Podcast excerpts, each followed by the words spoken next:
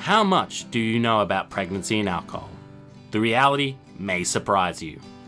Alcohol exposure while in the womb may cause fetal alcohol spectrum disorder, or FASD, in unborn children. It is more common than many people realize.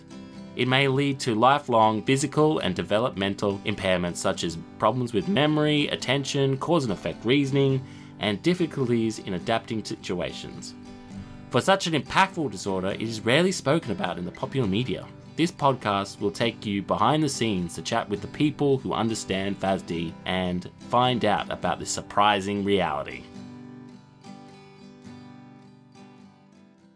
Welcome, welcome, everyone. Thank you for coming into the latest episode of our little podcast. My name is Kurt Lewis, your friendly neighborhood podcaster slash interviewer slash definitely an idiot after I there was a false start before. But today I'm chatting with Dr. John Harper for the second time today, who wants to give a GP's perspective on alcohol and pregnancy. Dr. John, do you often listen to podcasts? I do. I listen to podcasts a lot. Actually, I, I quite often download them and, and, listen to them in the car. I listen to some. I like listening to podcasts about different things, like not not necessarily medical things. I quite like listening to things about literature and music and um, podcasts with interesting people talking. So yeah, yeah. Well, hopefully this will be one of your mm. very listening lists. Although after I made a mistake earlier and forgot to press the record button down, and we did a whole probably five minutes, five to six minutes of podcasting, recording without recording. So hopefully the second time around will be even better than the first, with much less mistakes on my part. So for uh, what is your role, Attica? Let the listeners know what is your role. Uh, so I have two jobs. My one job is a GP, so I work as a GP in Buderim on the Sunshine Coast. And then my other job is as a GP liaison officer for the Primary Health Network uh, on the Sunshine Coast. And that job is basically involves helping uh, other GPs in the area to know how to refer to other health services like public hospitals and community services and things like that. One of the jobs that I have is to head up a, a website which houses all this information about how GPs can and refer to different services, all the sort of phone numbers, fax numbers for those services, uh, their criteria for referral, and that sort of stuff. So I, I spend a bit of my time doing that as well. Mm, sounds interesting. So, what drew you into becoming a doctor? Was there like a passion? Was there like a Spider-Man moment? What yeah. what drew you to this particular position? Uh, well, I think maybe from from my early childhood, I've been involved in hospitals. My mum's a physiotherapist, and I remember as a as a child leaving primary school each day and wandering down the hill from my school to meet my mum in the hospital. And I remember like, walking into the hospitals and and walking around and thinking that uh, this is a pretty cool place to work. So I think maybe very early on, I thought hospitals would be a good good place to work. And then I, as I went through school, I quite enjoyed learning about how things worked and how uh, the human body works and science and things like that. And, and so I thought, oh no, I'll go on and study medicine and then I can learn more about how the, the body works. And so I did that. And, and yeah, the good thing about being a doctor is you're always learning new stuff. Things are always changing. There's new drugs on the market. Mm. And so it's one of those jobs where you're sort of constantly having to learn new stuff and, and do new things. We're not quite like that. Mm, constantly evolving, I imagine, the medical yeah, profession. That's right. So, how long have you been a doctor for? So, I've been a doctor for uh, 20 years and I've been a GP for 11 years.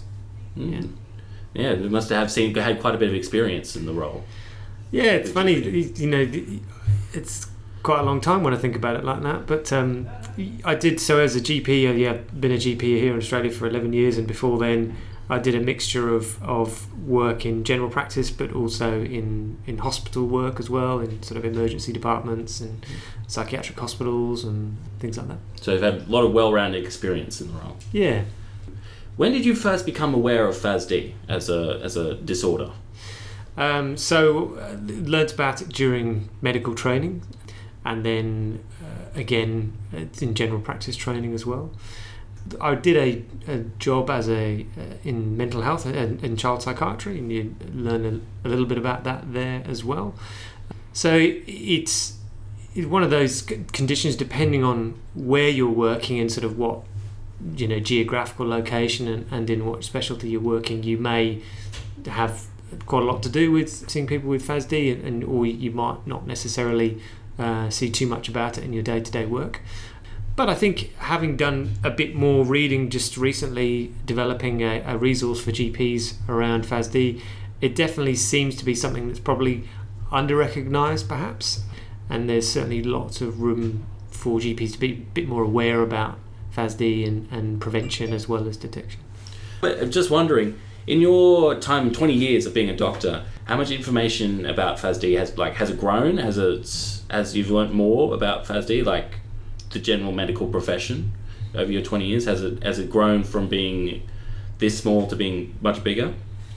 Well, I think certainly maybe in the last year or so, there's been a, I guess, more an awareness of the the an awareness of what we don't know about FASD in terms of the, the number of people in, in the country who have the condition.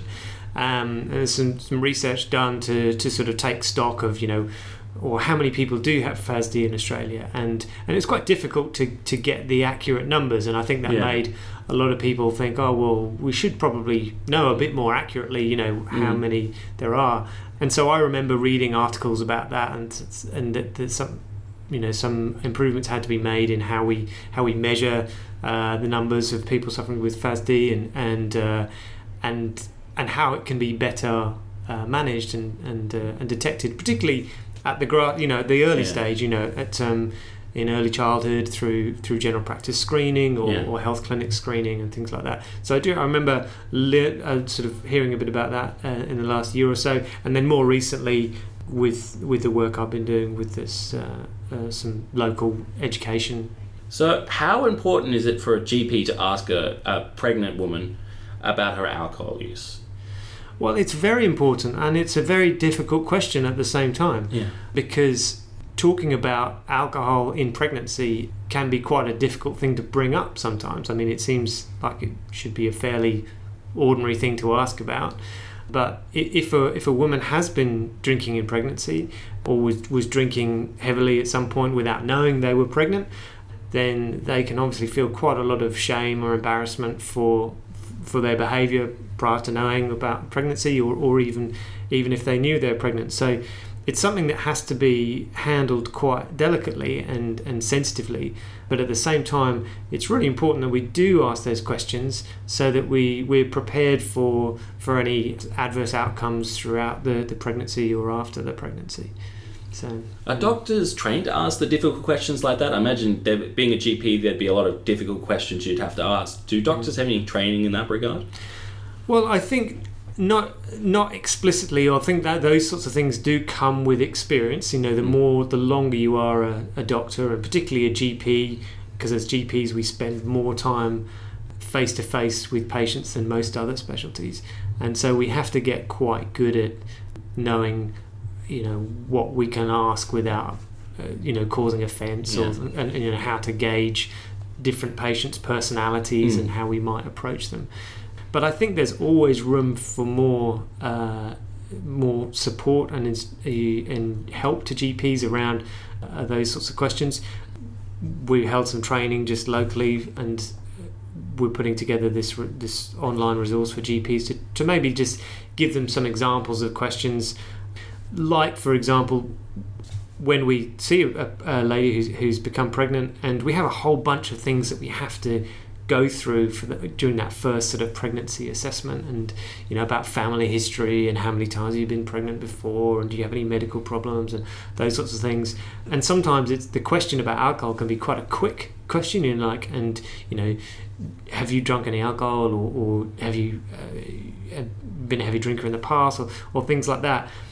But we often often we sort of ask about what's happening now and say, oh, uh, and you know that there's no healthy amount of alcohol to drink during pregnancy, and yeah. the woman might say, yes, I know that, but perhaps we don't then explore that in a little bit more depth, which perhaps we should. You know, maybe asking, you know, did how far along in the pregnancy did you find out that you were pregnant? Yeah. Because that might be a, a useful question because it may be that they didn't realize they were pregnant for, for a few weeks and maybe early on in the pregnancy they you know drank quite a bit of alcohol maybe had some, some parties or weddings or things like that that they went to.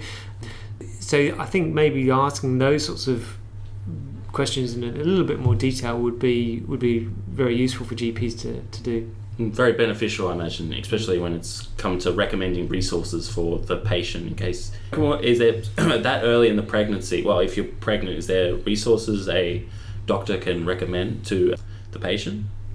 Well, we have. There are in terms of of alcohol Yeah. use in pregnancy. There, there's state health support. So there's a, a Queensland Health uh, support page, uh, which is part of the, the general addictions page as well. And there's there are other um, there's uh, FASD Hub, which has some useful information as well for prevention as well as diagnosis of, of FASD. So so there are definitely worth you know googling and, and having a look at those resources.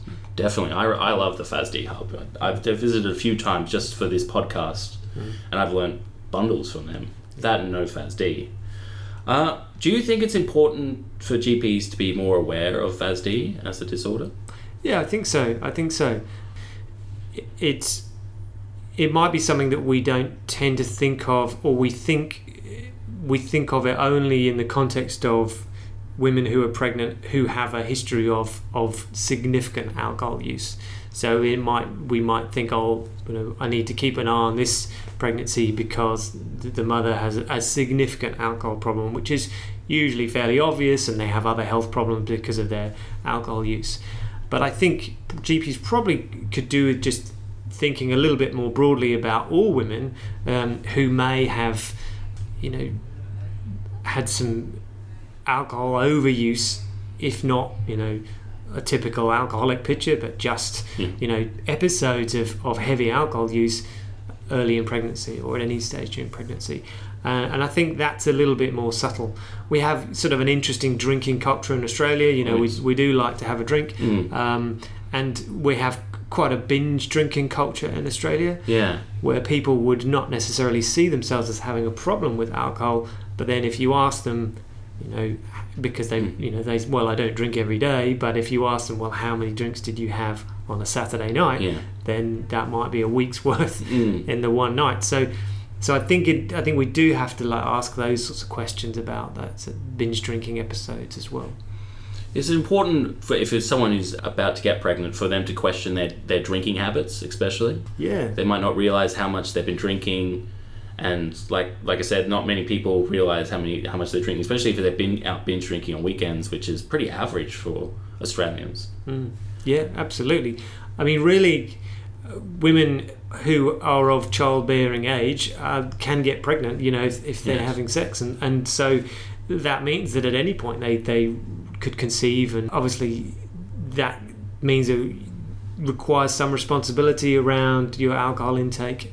But particularly, uh, anyone who's at risk of getting pregnant or having an unplanned pregnancy or even planning a pregnancy really needs to think about their their alcohol intake. There, there is no safe alcohol level in pregnancy. You know, often there's this families or mums will talk to their daughters and say, "Well, I you know I always had a glass of wine twice a week in my pregnancies, and I was fine." And and many pregnancies are absolutely fine, but the the current guidelines are that uh, there is no safe alcohol consumption level in pregnancy, and really women probably should abstain throughout pregnancy. Yeah, I saw that. I was reading the national health guidelines, and uh, I do. Um, a couple of the people I've interviewed mentioned that they've been recently changed in 2009. Well, probably not recently. Ten years ago isn't that recent, but they've been changed in 2009 from you could allowed to drink certain amounts. How did how did we go from going from certain amounts to drinking none at all? Out of curiosity, no one's able to kind of explain that. Mm. I think it was so. These these these were World Health Organization guidelines, and so I guess two things. One is the World Health Organization is looking at all the problems of the whole of the world, Yeah. uh, and has a responsibility, I guess, to to uh, all types of cultures and organisations and things like that. Um, and really, the safest position is to say that you know, drinking any anything in pregnancy could potentially cause harm. Yeah. Uh, there's the other part of it is that we don't know what the safe level is. So Yeah. you know, if we could easily say, oh well, if you you can have you know one beer a week and that's fine, then we would say that. But you can't do research on pregnant women and say, okay, we're going to give 100 pregnant Yeah. women two beers a week and we're going to have 100 pregnant women four beers a week and see what happens. Mm. It's, you know, the ethics committee won't let you do that. Yeah, I can imagine. Well, So- everyone else wouldn't be too happy with that. I imagine too. Just That's right, that's right. very uh, interesting approach. Yeah. So because of that, you know, we can't really scientifically say that there is a safe level of alcohol. Well, now time for the big question. This is the one I usually ask everyone. Oh yeah. So, is there more our listeners could be doing as individuals, or we could be doing as a society to prevent FASD? Yeah, I think so. I mean, I think alcohol consumption as a cultural thing is is exactly it. It's a cultural thing, which means that it's something we're all part of. We all we all have an idea of what we think is normal or acceptable and things like that. And it might be that you know, as a culture, as a whole community, uh, we should be talking more about alcohol and pregnancy or, or alcohol if you might be at risk of getting pregnant, that that's not something that that really should be happening. And maybe we can start influencing each other as family members. You know, parents talking to their kids, or uncles and aunts talking to their nieces and nephews, friends talking to friends, and saying, you know, there's a chance you could get pregnant. Maybe you shouldn't have a drink. You know, I think. I think opening up that discussion to try and change our, our culture around drinking generally, but also in the context of, of uh, women who potentially could get pregnant. Yeah. But out of curiosity, just before I leave you, is there that GP resource you're giving, the directory? Mm-hmm. It'll have stuff concerning uh, FASD? Yeah, so what what we've developed is is it's a resource for GPs. So so for GPs who may be less familiar with with FASD and how to uh, arrange diagnostic testing and things Yeah. like that from from a pediatrician. It has all that information in a web page, so GPs can go and look at that, and they can and they can have a look through and decide, you know, what are the features of FASD? Could this be a possibility here?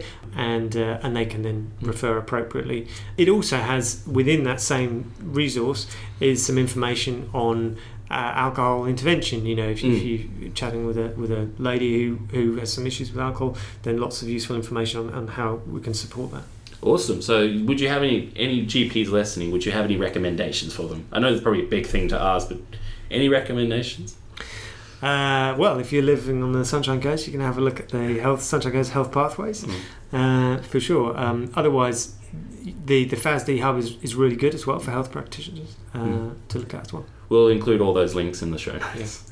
Well, I want you to, to thank you for all the work you've been doing, especially in the, the directory. I imagine that's going to help a lot of people, not just people who are to prevent FASD and all the all the important questions there. Uh, yeah, I'd like to thank you, Dr. John, for coming in. No problem. Pleasure. Thanks for having me, Kurt. Thank you for listening to this episode of Pregnancy and Alcohol The Surprising Reality. Please come back next week for the next episode of our little podcast. Any questions about today's episode, then please check the links in the show notes for more information. Pregnancy and Alcohol The Surprising Reality was brought to you by Kurt Lewis and No FASD Australia. All rights reserved. For more information about No NoFASD, then go to www.nofasd.org.au.